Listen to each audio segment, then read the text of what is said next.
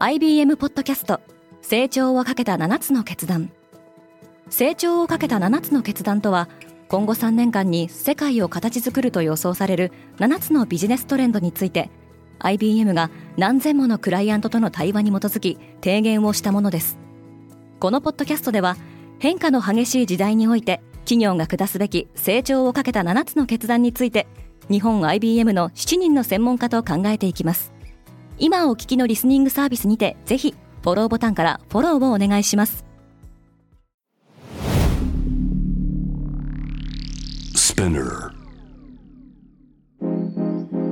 おはようございます。平野真由です。7月6日木曜日。世界で今起きていること。福島原発の処理水放出計画についてアジア諸国を中心に物議を醸していますがカナダでは原発をめぐる新しい動きが明らかになっていますこのポッドキャストデイリーブリーフでは世界で今まさに報じられた最新のニュースをいち早く声でお届けします。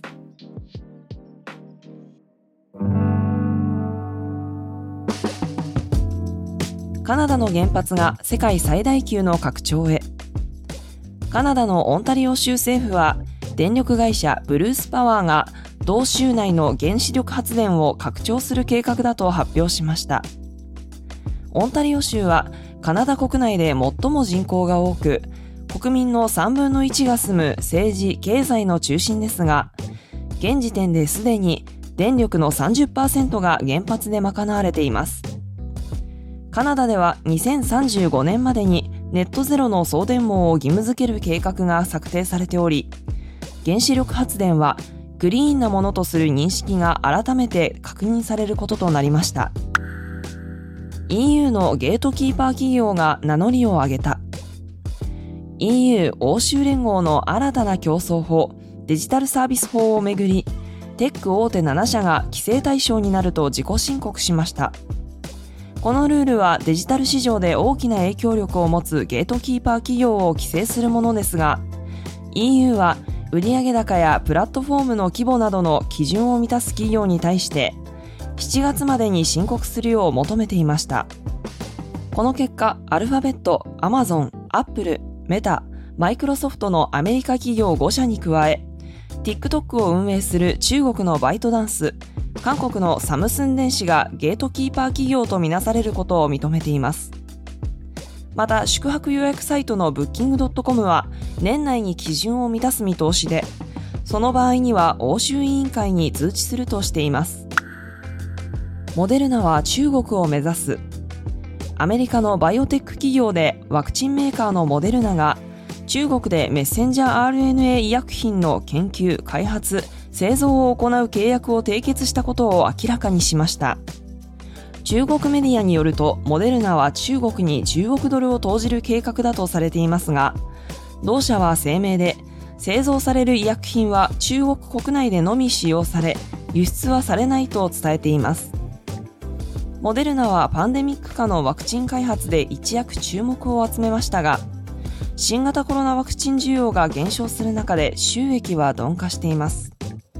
人口が多く、高齢化も進んでいる中国は、世界のメディカル企業にとって大きな需要を掘り起こせる可能性があります。一方で悪化の一途をたどっている米中間の対立関係は未だ改善されていません。誰かがホワイトハウスにコカインを持ち込んだ。アメリカのホワイトハウスで2日、シークレットサービス大統領警護隊がコカインを発見しました。コカインは大統領執務室などがあるウエストウィングの入り口付近にある来訪者が所持品を置く棚で見つかりました。多くの人が出入り可能な場所ですが、当局が持ち込まれた経緯を調べています。当時、ジョー・バイデン大統領夫妻はワシントン近郊の山荘に滞在中で、ホワイトハウスにはいませんでした。7月4日は12万5000年ぶりに暑かった。世界の平均気温が4日、摂氏17.18度に達し、観測史上最高となりました。前日にも史上最高を記録したばかりでしたが、それを更新し、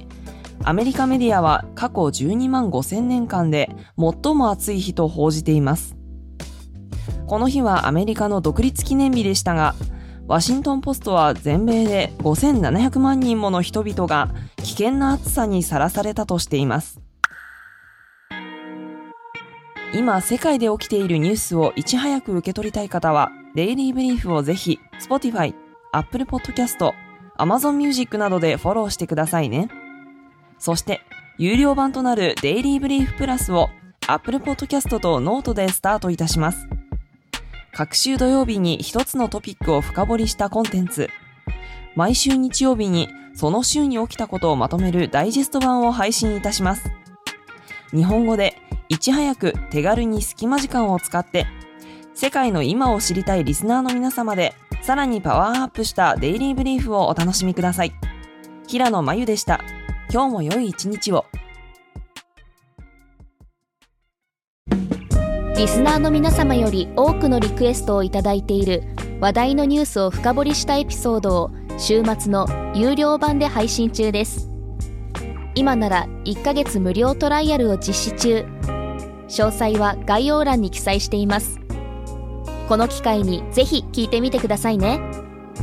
感想、ご意見もお待ちしています。